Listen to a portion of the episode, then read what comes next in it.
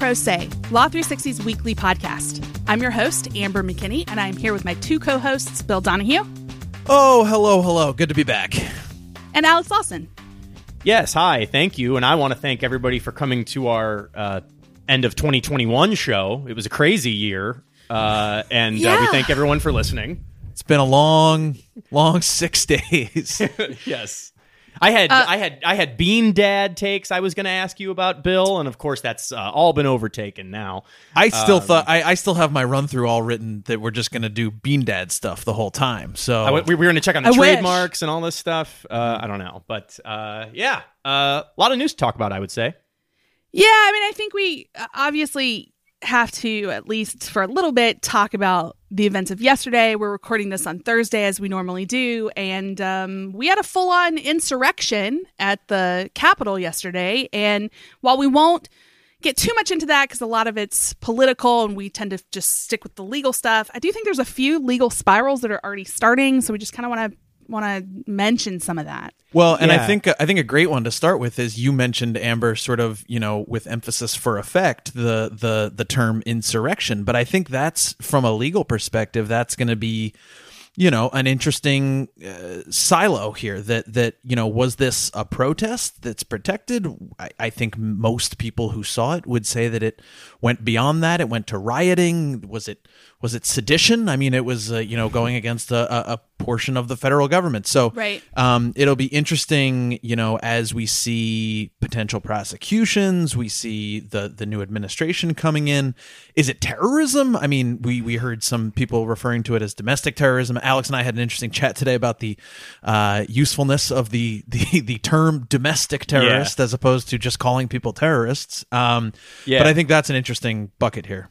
Absolutely. Yeah. I mean, it's just a signal too about things we talk about a lot on the show in a variety of contexts where obviously in the legal wor- world, the exact terminology you apply to something can be so important. Right. It's not, you know, it's easy to sort of frame it as a pedantic thing. Or I know a lot of news organizations like us were sort of struggling, or not, or not struggling, but having debates about exactly how to characterize Right. it. As Bill said, it becomes materially important when you try to build a case about are you charging people, like you say, with terrorism or with trespassing or something in between. We'll see on all that. We are awaiting clarity on some key on the legal fallout, we will keep you, uh, the listeners, up to date as we have things to report regarding uh, arrests, charges, prosecution. I saw the DOJ put out a statement today, Thursday, saying they could unroll charges against some individuals as soon as today.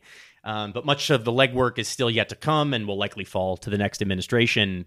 Did want to mention, sort of overshadowed yesterday, was the fact that the U.S. Senate, before it was under siege, officially flipped to Democratic control. The two two Democratic candidates won the runoff races in Georgia, and that matters uh, for us and for our audience because with the sort of slimmest of majority margins now, it's a 50-50 split. Uh, Vice President elect Kamala Harris will provide a tie breaking vote. With that slim majority, um, that will make it tough on legislation where you still need 60 votes to get anything really meaningful done, but not for nominations. Um, and that includes, of course, judges. Uh, and our own Andrew Kragie wrote a really uh, very in depth story. Uh, if you are interested in the judges that might be on a Biden shortlist or a long list in the case, uh, Andrew detailed 65 potential uh, So many. judicial picks. Yeah, for uh, for the for the Biden administration. Anyone? I think I'm on that list. yeah, right. uh, I think you'd make a fine uh, uh, a fine jurist. Um, Thank you so much. Yeah, uh, that's a lot of names, and I would encourage you guys to, if that's interesting to you, to go check out Andrew's story uh, as well. So, and the uh, i mean the the you know the same threshold you mentioned also applies to cabinet positions and Correct. um you know we've already seen a a major one for for our world we saw that uh, uh merrick garland former um a, a dc circuit judge and a uh, sort of infamous uh, failed Supreme Court nominee has been picked as uh, the Biden administration's attorney general. So, uh, you know, there had been some question of, you know, would would a Republican controlled uh, uh, Senate put put up a fight for any you know members of of a Yeah. Biden cabinet? Obviously, some of that will be changed now as well. Yeah, um, we were lucky enough to have Jimmy Hoover join us today, and Alex and I talked to him about that Garland nomination. Um, Yeah. we'll share that a little later in the show, but it's a good talk because I think um, most people really only remember him as a jurist. I mean, I know I spent a lot of time reading his opinions and that kind of thing when we were talking about his Supreme Court nomination. So Yeah. we really dig into what it will mean when he's heading up the Justice Department. Yeah, it was great to talk with Jimmy. Always great to have him on the show. We did want to talk about one story moving uh, out of DC for just a moment. Uh, there is still no shortage of COVID news, and there's a very fascinating case bubbling up in the Second Circuit that involves sort of public safety rules and music performances, things like that. Bill, why don't you break that down for us? Yeah, it's a case that uh, the the Second Circuit heard this week here in New York. They labeled it during arguments a quote very strange case. Um, That's that is that is pro se catnip right there. If a judge, if, a, if a if a circuit judge is going to say it's strange, they also said bizarre, right? I think uh, so. right, yeah. but so I mean, we're talking about a set of New York State COVID rules about what can and cannot happen in bars uh, during the pandemic, particularly as it relates to music. And uh, the case is about whether or not those rules violate the First Amendment. So it's a very interesting. We've talked a lot on this show about the interplay between basic rights and public health measures during the pandemic. So this is a very interesting, sort of strange version of that. So let's get into what rules are at play here. What what are we talking about? New York has some of the uh, obviously uh, the pandemic hit New York very hard very early on. So New York has some of the um, some of the strictest rules, uh, you know, on public life uh, during during these times, and um, many of the most public facing, the ones that people run into the most, are those dealing with bars and restaurants. Um, they range from the the I mean, honestly, pretty great rules. Like the, the the there's tons of new outdoor seating and all sorts of rules have been changed about you know public streets and and and there's the restaurants have expanded out into what used to just be parking spaces. Um, to the you know the fairly reasonable, the idea that you can you can go inside but really just just use the bathroom where you can't you can't linger in there. You need to wear a Yep. mask inside to the sort of annoying and strange like the the i think most people have run into the rule that um, most people in new york have run into the rule that that you, if you're going to buy a drink at a place now you need to order some small piece of food which has raised all sorts of strange problems for bars that don't typically sell food um, I've of these- housed so many American cheese sandwiches on white bread. I can't It even begin to tell you. Yes. right the the the small bag of like of of fries for two dollars or the hot Yes. dog or whatever Yes. Um, but so one of these rules uh, that we're specifically talking about here deals with live music at bars and restaurants. Um, the state tried to strike sort of a bargain or a compromise here when they wrote this. They said that you can't have actual music events that draw people for the music itself, a ticketed event. You can't have that. But an eatery can have live music that is uh, quote unquote incidental to the dining experience. So you can have someone there playing a, a guitar while people eat dinner. You can have a DJ. You just can't have a you know an event where you're drawing people there for a music event. Oh man, classic thing here. What does incidental mean? I mean, that's got to be where this story's going. But yeah, I mean, it's a little weird here, right? That uh, that's so specific. I mean, they've really gotten pretty deep in the weeds. My grandpa had a saying about people trying to pick nat shit out of pepper, and that's what comes to mind here uh, when you're trying to parse the different incidences of music at a bar. Sure. Um, I'm sure Steve's thrilled to uh, get the bleep button out. Um, but so yeah, I mean, yes, uh, to Amber's point that that um, uh, it's. I think this is a really good illustration of the almost comical level of you know this granular intrusion that they've had to make into private businesses as they've dealt with a health crisis that I don't think it needs to be restated has already killed more than 30,000 New Yorkers and and more than 350,000 people across the country. So it's you know it's a it's a really intrusive thing and a really weird thing the way they're doing this, but there's obviously a, a, a pressing need. Here's a good quote from one of the court documents in this case that we're going to talk about in a second that I thought really got to maybe the absurdity of what we're talking about.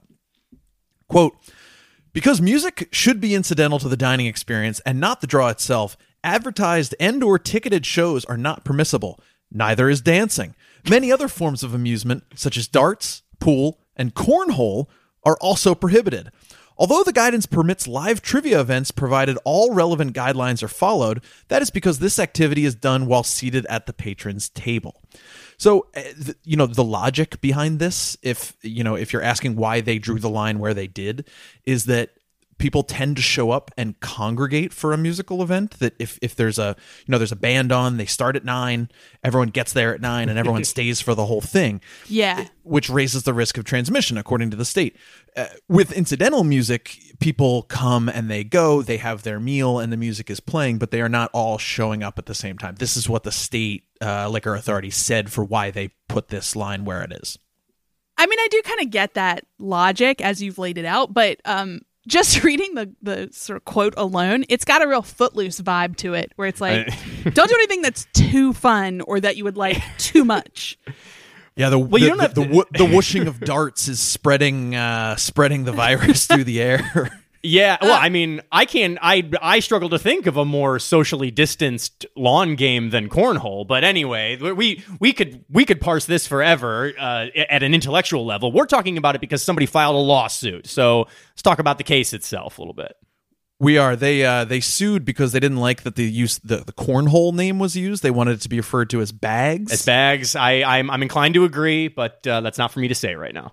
But yeah, so a guy named uh, Michael Hund, uh, who is a uh, a guitarist from Buffalo, he sued the state in August, arguing that the distinction was fairly arbitrary and that it unfairly discriminated against one type of live music in a way that a, a government rule shouldn't.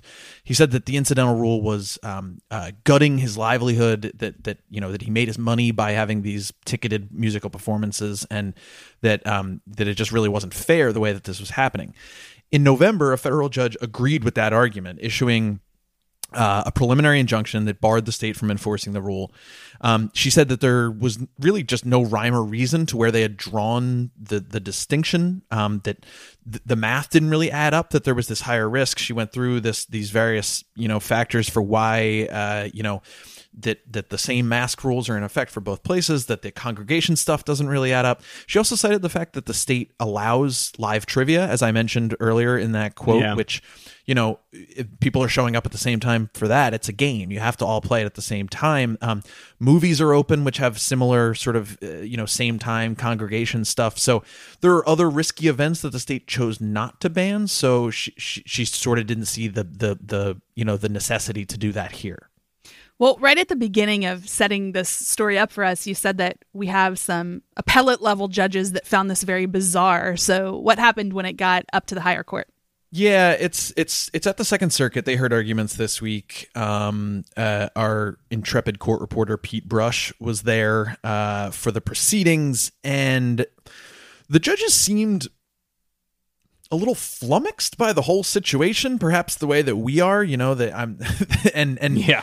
But but I mean, I but but more so in a in a substantive way, they seem more on the side of the state than than the district judge had. At at, at one point, Judge Guido Calabresi, looking at this whole situation, said, "quote This is a very strange case. It's very bizarre." Uh, and you know, th- but the, but the judge looked at this and they and they sort of pushed back on this argument that this was absurd to draw the line here and sort of suggested the state might have you know more authority to impose this restriction than the lower court had given them credit for quote my general view in these cases is when we try to guess the merits we often get it wrong so we we will see what happens there you know it's a three judge panel um there's there's other cases that are challenging this in state court, so it's sort of a tricky situation. But um, uh, the court, at least at least one member of the court, seemed fairly skeptical of the idea that this was a First Amendment violation. So, where does that leave us? I mean, it seems like, you know, lower court went one way, judges skeptical now. Do we think the Second Circuit is just on the side of these kind of restrictions? Yeah, I mean, I think that that's sort of the thread here. That that the the scrutiny from the Second Circuit is not particularly surprising because they have been fairly unwilling to strike down New York's COVID restrictions, which I had mentioned earlier are some of the strictest in the country. Um, uh, they were pretty skeptical of a case they heard uh, last year about seeking to strike down the the state's uh, you know food curfew that that restaurants have to close at midnight.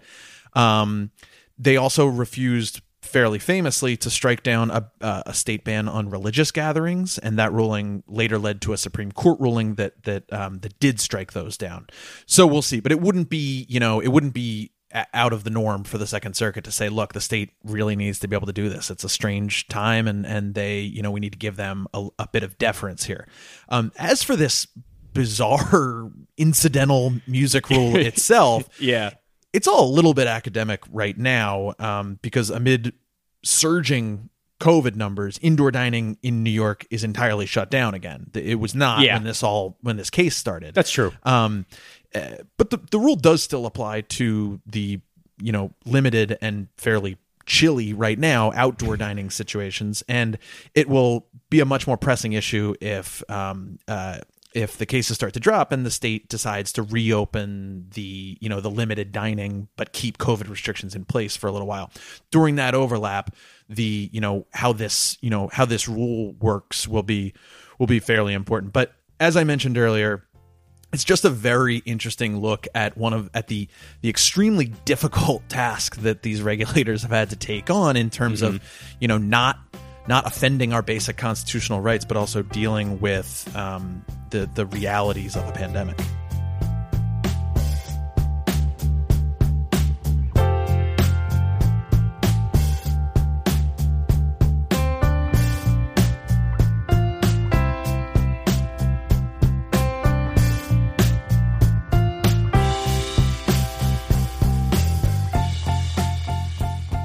This week, President elect Joe Biden nominated Merrick Garland for the role of Attorney General.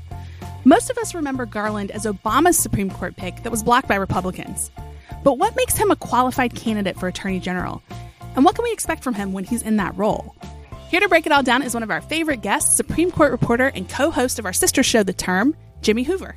Thanks for having me on, Amber. Yeah, um, I feel like we talked about Garland a million years ago, um, and now he's back to uh, some some additional prominence.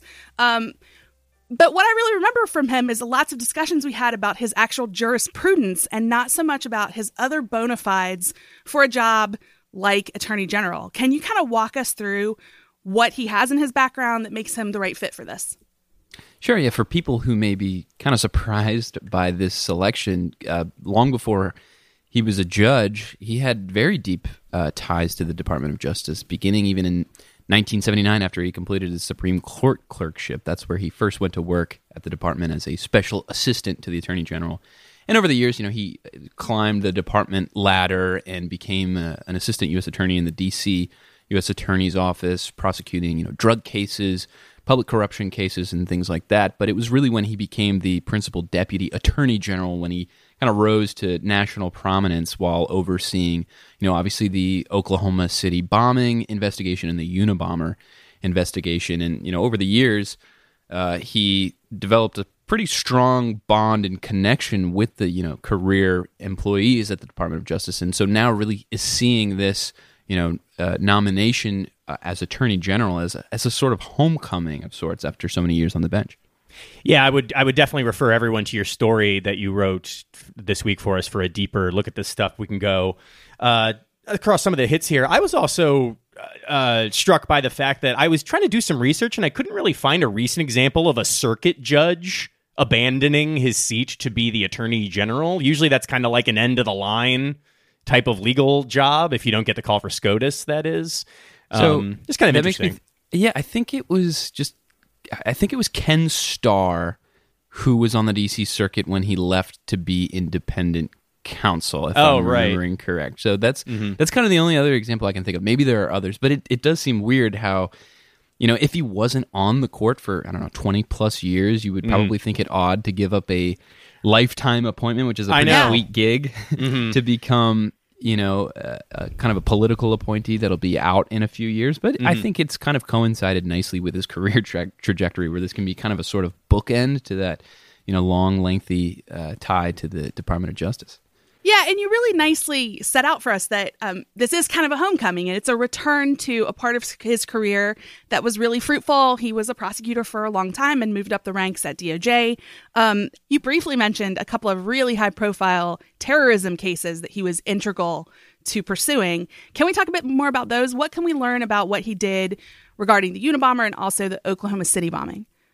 Yeah, so he, as uh, PDAG, I guess is what kind of the Department of Justice lingo uh, refers to it as an acronym, Principal Deputy Attorney General. And his, ah. as a senior official in the in the Justice Department, he was kind of in charge with overseeing the investigation. So he kind of decamped from Washington um, and flew out to Oklahoma City um, to to really coordinate and quarterback. You know what was the federal government's response to what was at that point in time the deadliest terrorist attack that had mm-hmm. you know happened in on American soil and at this point I think it's still the deadliest domestic terror attack right. in the Oklahoma City bombing and you know I spoke to a, a colleague Donna Bucella who you know worked alongside Garland and kind of remembers him as being very meticulous in pretty much his entire approach to the investigation uh, really uh, rigorous in doing everything by the book you know, uh, she said that it, he actually literally carried around like a criminal code book to break out, you know, in like a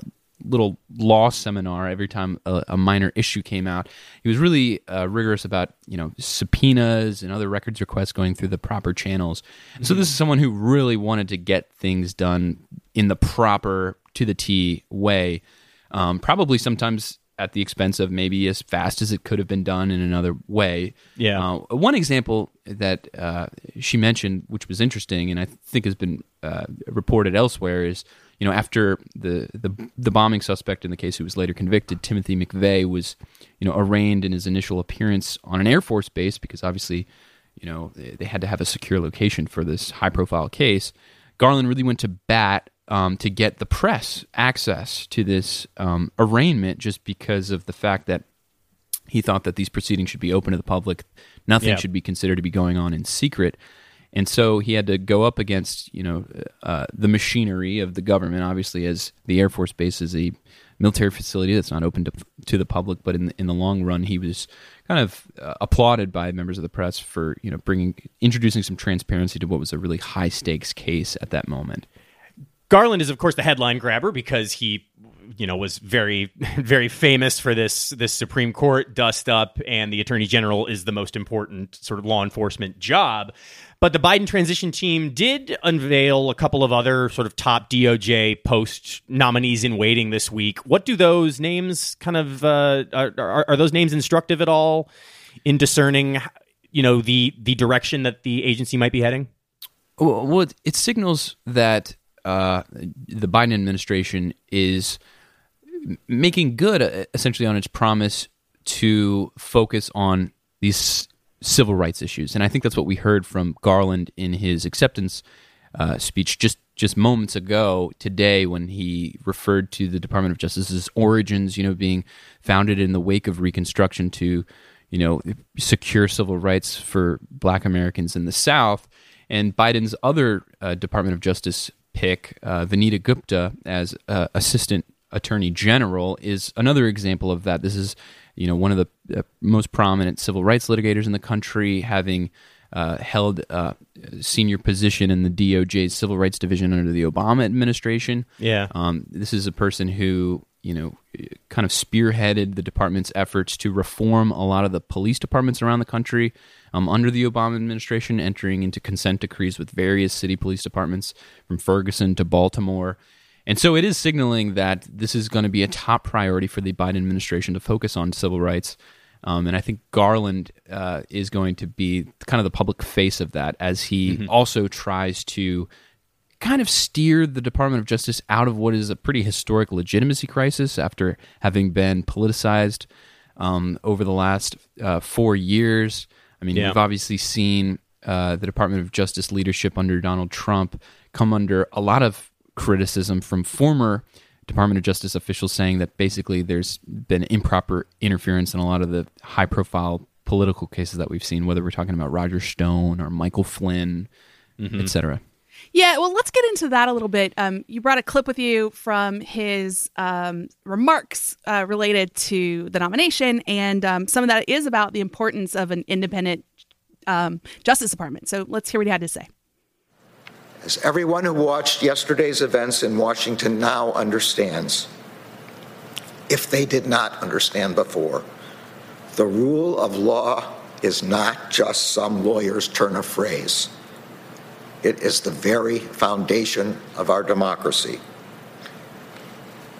The essence of the rule of law is that like cases are treated alike, that there not be one rule for Democrats and another for Republicans, one rule for friends, another for foes, one rule for the powerful, another for the powerless, one rule for the rich, and another for the poor, or different rules depending upon one's race or ethnicity.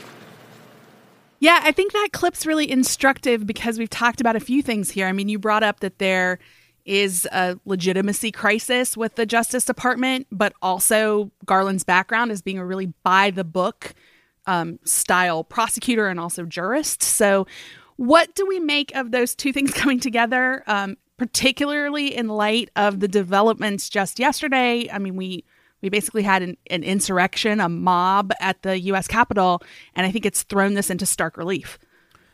Right. I think Garland sees his role as kind of a steward of the Department of Justice to kind of shepherd it out of this dark patch. And I think that's probably why Biden chose him, especially because he is respected on both sides of the political aisle. Mm-hmm. And we saw it in his remarks today that, you know, he sees his job is to kind of banish partisan influence from the decisions, uh, the prosecutorial decisions of the Department of Justice, and mm-hmm. and you saw him refer to um, the tenure of Ed Levi, who was the Attorney General after Watergate, as kind of a model for how to do that. Um, and Levi was obviously someone who's famous for having you know introduced all of these policies and kind of reformed the Department of Justice after what a lot of people consider to be the kind of scandalous tampering with the kind of levers of uh, the yeah. justice system by the uh, by President Nixon, and I think Garland's going to try to emulate um, that approach. Now, I think it's probably worth pointing out, though, that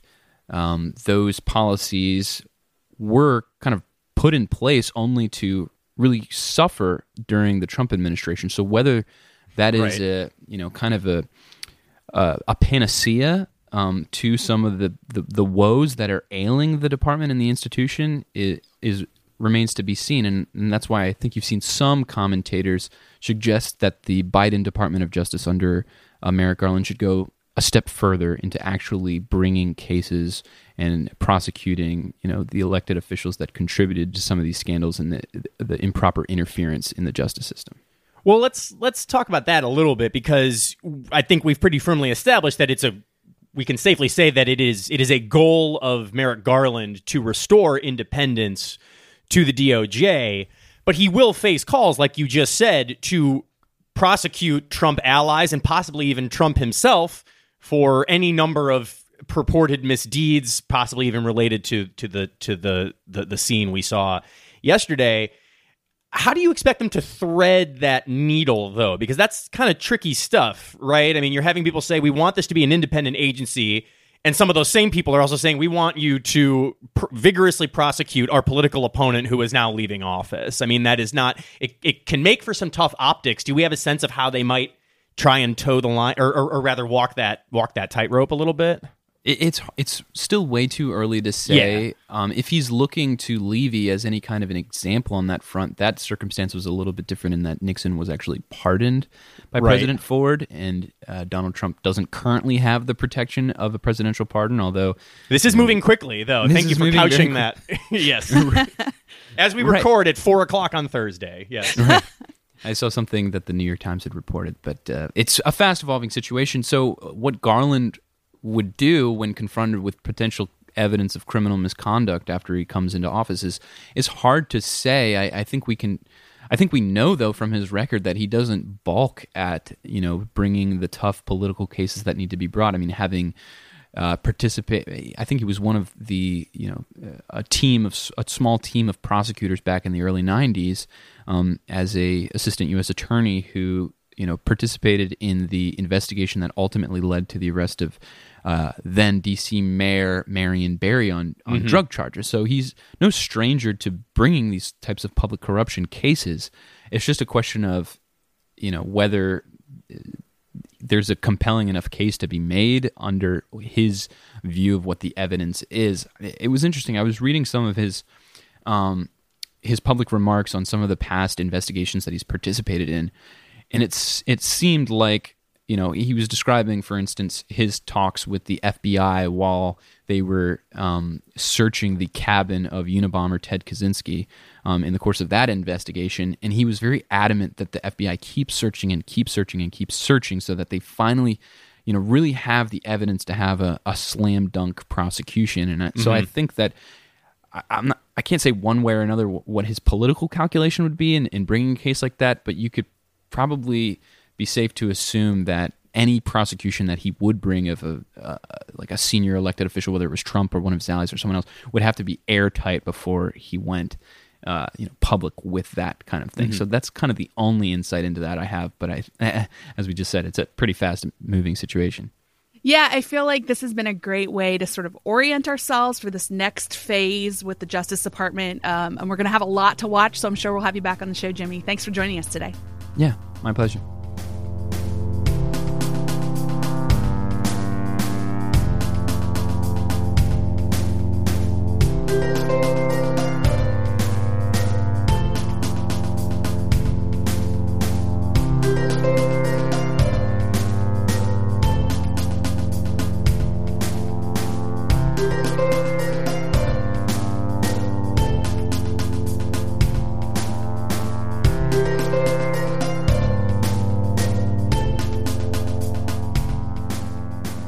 Like our show is something offbeat, and in a relatively tough week we've all had here in America, we did have one shining light the return of The Bachelor. Yes, uh, and it would we would not be doing our duty if we did not keep you up to date of all of the uh, contestants in the Bachelor universe that are uh, involved in the legal world. Did want to mention uh, last season on the Bachelorette, one of the lawyers there was a date that involved uh, a lie detector test. Yes. The guy's name was Riley, and they asked him because they knew he was a lawyer. They were like, "What do you think of these?" And he was like, "I tell my clients not to take them," and I thought that was very funny. um, but yes, there are two Very uh, cool. and, and yes, right. Uh, because it's because it's The Bachelor. The contestants are women this time, and there are two uh, lawyers who are in the contestant pool. The first is uh, a woman named Lauren Maddox. She is from Miami. I did a cursory Google. I found out that she works in Miami. Uh, just according to her LinkedIn, couldn't even find a firm page. Looks like she works for a small firm called the law office, the, the law office of Ignacio Sarmiento. So it sounds like a little, uh, obviously a small shop. So I don't have much on her legal career. However, the one fun fact I wanted to say, and I shared this with Bill on the night that the episode aired, uh, she is the 17th Lauren in Bachelor history. Which uh, seems Wow. so low.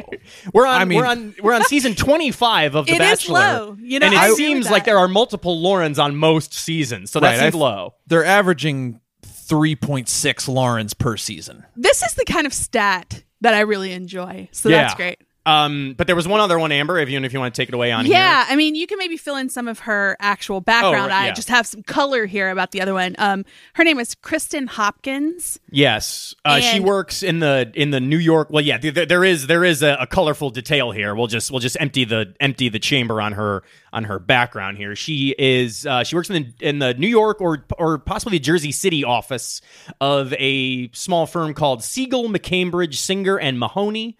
Her practice focuses on sports, recreation, entertainment, product liability, and uh, labor and employment. So uh, Yeah. there you go. Before we get She- back to, to before we get to that, I want to go back to Lauren really quickly. I'm looking at her bio page on on Oh, boy. abc.com.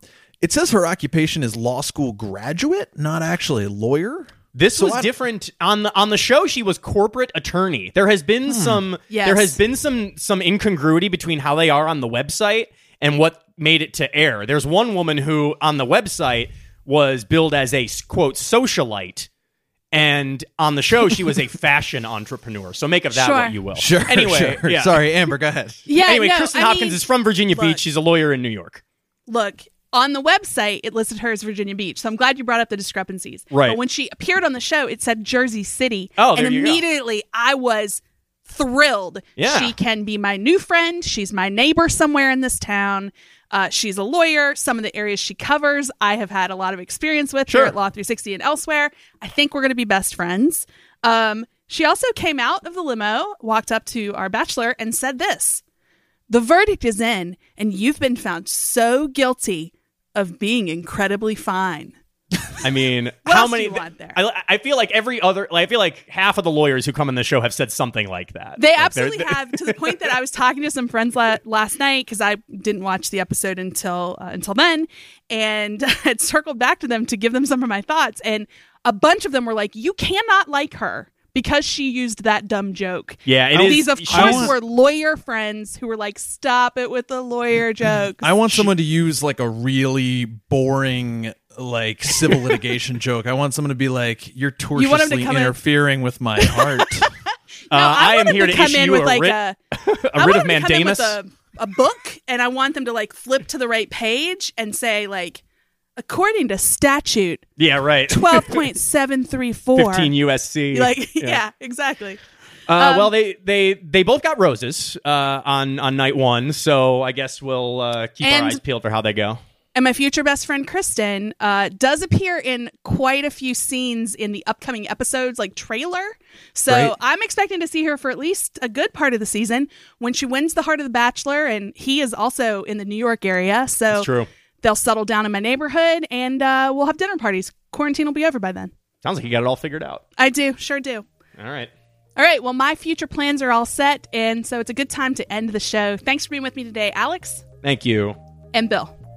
See you again next week. We also want to thank our producers, Kelly Marcano and Stephen Trader, our graphic designer, Chris Yates, our guest this week, Jimmy Hoover, and our contributing reporter, Pete Brush.